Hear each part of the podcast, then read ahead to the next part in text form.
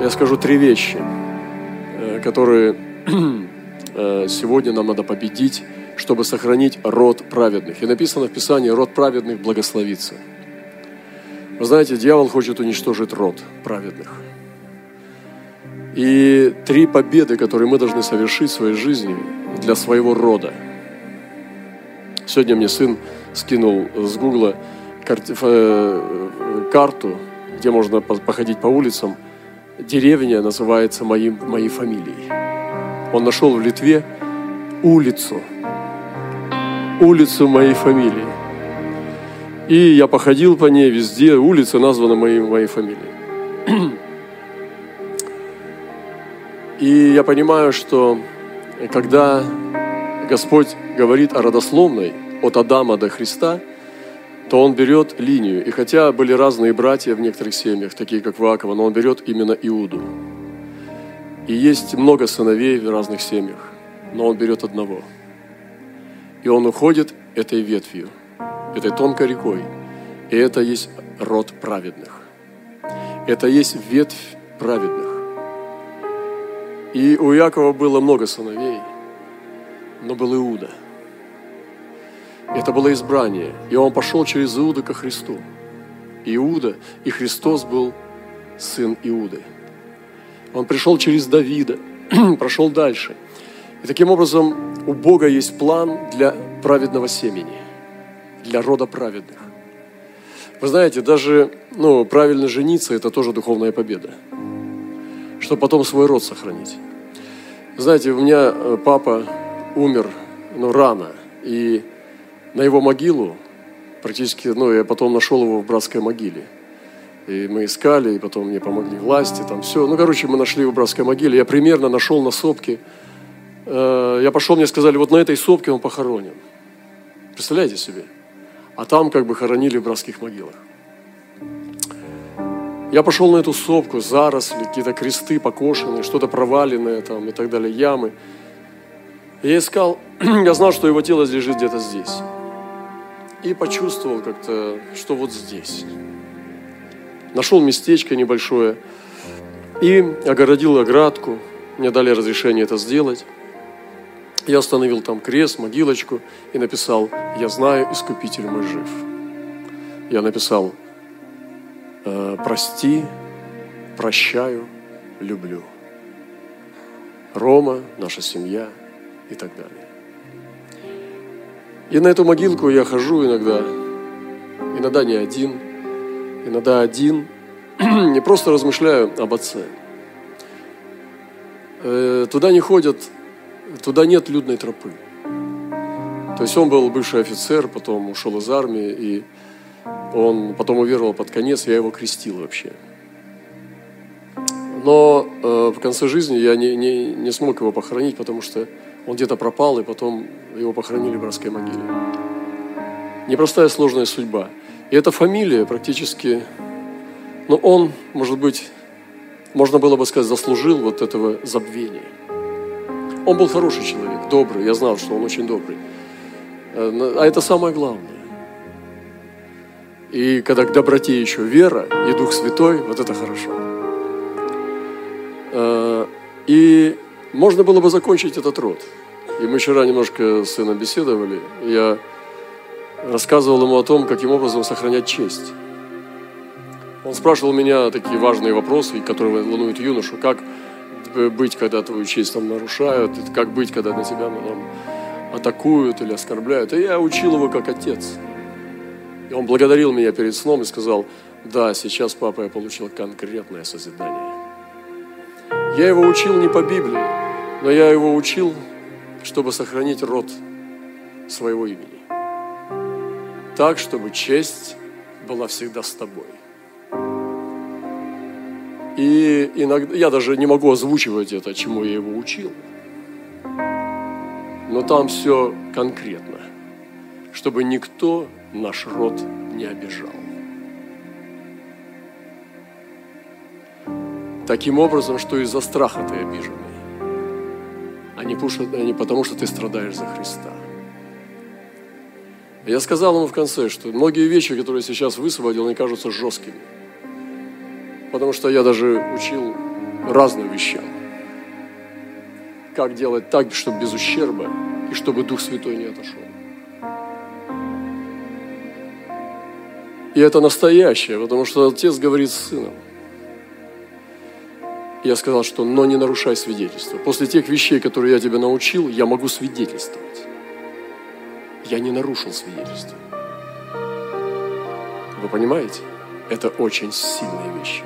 Потому что мой Иисус такой, это мое откровение о нем. Я сказал, самое главное, ты словами сделай дело. Но честь никогда не потеряй. Если невозможно словами, тогда делами. Но помни, что твоя задача – восстановить праведность в роде и возвысить ее, чтобы это имя, фамилия, имя, оно сияло и процветало сильнее и сильнее. Я, наверное, был все-таки немножко неплохой ветвью для своего отца, которому никто не ходит на могилу, кроме меня. Я надеюсь, что на могилу могилы будут ходить много людей. Они будут благодарны за мою жизнь.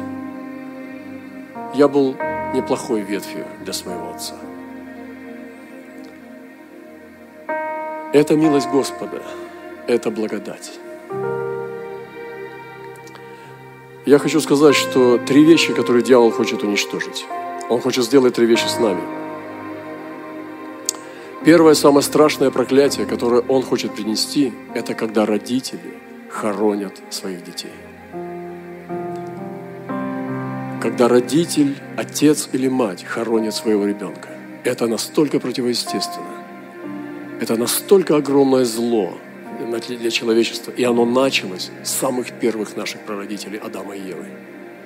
И они хоронили не Каина, который нечаянно погиб в катастрофе, будучи зол. Они хоронили не праведника. Они хоронили убитого сына старшим сыном Авелем, Каином.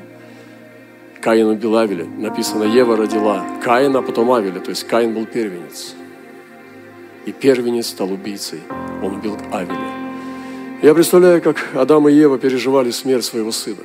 Это то, что хочет сделать сатана. Это когда родители хоронят своих детей. Начиная с абортов. Когда она идет абортировать ребенка. И ее чада из ее души вырывают на куски и куда кидают кусками в таз. А также, когда дьявол убивает детей раньше родителей, это невероятно, с этим невозможно жить, потому что но это страшная утрата, потому что это неестественно, это противоестественно. Это то, что хочет сделать сатана. Поэтому нам нужно хранить себя под этой силой крови, чтобы такого не случалось в нашем роду. И мы сейчас, каждый здесь в этом зале, сегодня э, он имеет право повернуть вспять историю. Я рассказал вам свое свидетельство очень коротко. У меня есть больше что сказать, но я хочу сохранить почтение к Отцу. Я его почитаю. И никогда я после того, как уверовал, не говорил о нем плохо. Никто, нет людей на земле, которые бы слышали мои плохие слова о моем отце, потому что я принял эту заповедь «Почитай отца». Жены, не поносите от э, мужей при детях. Вы глупые, если делаете эти вещи. Он будет делать так же, как вы. И он будет нарушать заповедь. Он будет повторять ваши слова и будет конкретно грешить против своей жизни, потому что его дни могут быть недолголетние на земле. Это большое проклятие, когда ребенок поносит отца, когда ребенок поносит мать. Нельзя это делать. Только глупые люди учат этому. Действительно глупые. И то, что пережила э, Ева с Адамом, когда хоронили Авеля, пережила мать Иисуса, которая хоронила своего ребенка. И когда снимали с креста мертвое тело, это невероятно. Может быть, мы посмотрим Пьету Микеланджело. Однажды Микеланджело, он был гениальным мальчиком, в 16 лет делал невероятные работы. Может быть, потом у нас будет время, я хотел бы о нем немножко поговорить. Эту работу он сделал в 24 или в 21 год. В 23 года Он оживил мрамор. И он не приступил к ней, пока не получил откровения. Когда он был в каменоломне, где мрамор чистейший добывают без единого изъяна, он искал около восьми месяцев, по-моему, этот кусок мрамора огромный. Сходя с ума, потому что в его руках не было резца, он искал материал. И наконец-то он нашел этот кусок. Когда он его вырезал и взял, он искал откровения, как он может сделать пиету, то есть оплакивание сына. И он получил откровение, что она, Мария, мать Иисуса, сама дочь Иисуса. И тогда он приступил к работе. То есть этот человек не делал ничего без откровения. Он не приступал, пока не получил откровение, что эта женщина – мать Иисуса, сама дочь Иисуса. И она должна быть моложе. Здесь она выглядит моложе своего сына. И он сделал это, один из немногих живописцев, гений. Он сделал из мрамора, из этого литого куска, цельный кусок. Здесь нет никакой детали. Начиная от пальца, э, ноги, там, любой складочки, это все цельный камень. Это мрамор. И сделал в 23 года – это гений.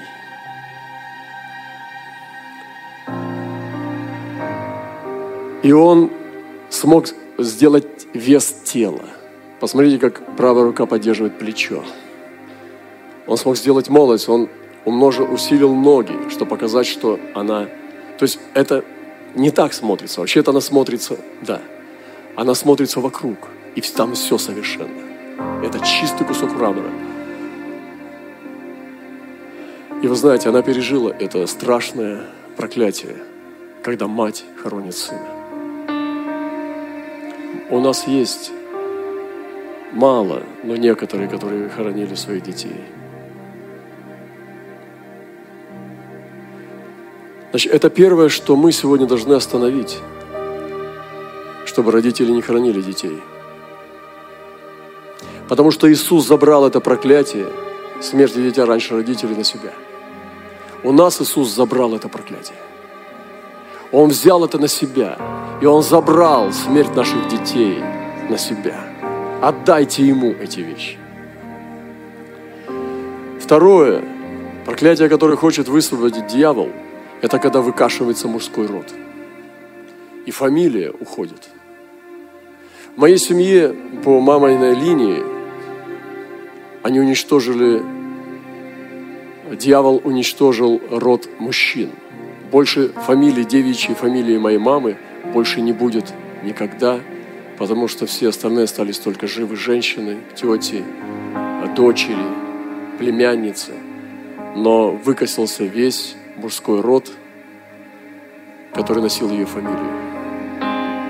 Больше никогда не всплывет эта фамилия в роду моей мамы. Потому что дочери берут фамилию мужа, тети уже имеют фамилию мужей. И там девочки в этом выйдут замуж. И он уничтожил мужчин. И это вторая замысел сатаны, чтобы выкашивался мужской род. Ты, ты можешь знать, что в тебе много крови, но та фамилия, которую ты несешь как мужчина, это и есть твоя кровь. То, та фамилия, которую ты несешь как мужчина, это главная кровь в твоих жилах.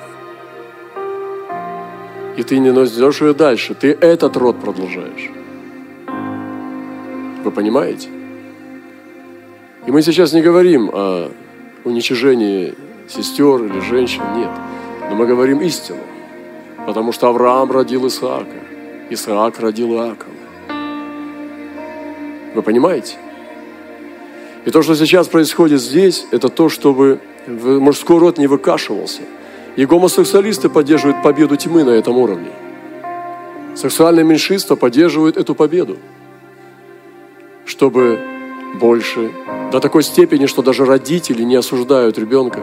Они принимают и говорят, ну да, ну в принципе нормально, мы современные люди, делай как знаешь. Я понимаю, что, возможно, уже невозможно убедить, и родитель принимает его такой, как он есть. Но некоторые родители относятся к этому очень легко и нормально как бы. Но на самом деле это выкашивает мужской род. Это задача дьявола – выкосить мужское семя. И тогда фамилия останавливается на этом человеке. Больше ее не будет. Но так не должно быть. Род праведных должен быть вечный до пришествия Христа. Моя фамилия останется до пришествия, потому что я повернул историю вспять. Вы понимаете? Она останется до пришествия Христа. И мои сыны будут рожать.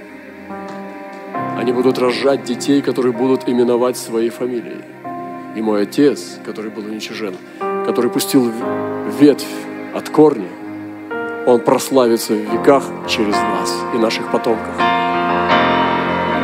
Хорошо. И третье, последнее. Последнее проклятие, которое дьявол хочет высвободить для нас, это чтобы дети жили меньше родителей. По возрасту. Вы знаете, моя мама умерла рано, в 42 года. Представьте себе, что такое 42 года. Когда мне было 42 года, я думаю, Господи, хоть бы пережить свою маму. Она уже умерла, я уже был без мамы. Но когда мне было 42, я думал, Господи, я понимал, что это духовная брань, что дьявол меня хочет убить раньше, чем мою маму. И когда я пережил через 42, я сказал братьям и сестрам, я хвастался и ходил, я уже пережил свою маму, я уже победил наполовину. Мы должны жить дольше наших родителей. Послышите? Это абсолютная правда. Мы должны жить дольше наших родителей. И недавно я нашел свидетельство смерти своего отца, и я понял, что я уже его возраста, когда он умер. И я переживаю его уже сейчас. И дьявол хотел меня убить несколько раз раньше, чем умерли мои родители.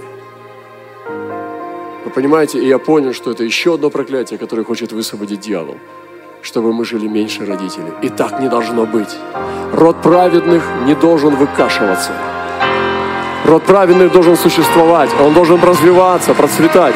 И то, что я сегодня вам желаю, братья и сестры, чтобы мы победили все эти три проклятия. Чтобы мы никогда не хоронили своих детей. Чтобы в глубокой старости дети унесли нас на своих руках и предали прах праху наши дети. Я желаю вам, ну, такой смерти, вы меня простите. Но это прекрасно, когда твои дети хоронят тебя, а не ты своих детей. Я желаю сегодня всем, чтобы ваши фамилии процветали, чтобы дальше высвобождали их. Не негодные, а праведные. И даже у сестер это отдельный разговор, может, мы поговорим в другой раз – об этих вещах, когда женщина одна, и как двигать мужскую фамилию или же девичью. Не всегда мужскую, потому что есть нечестивые мужчины, негодные.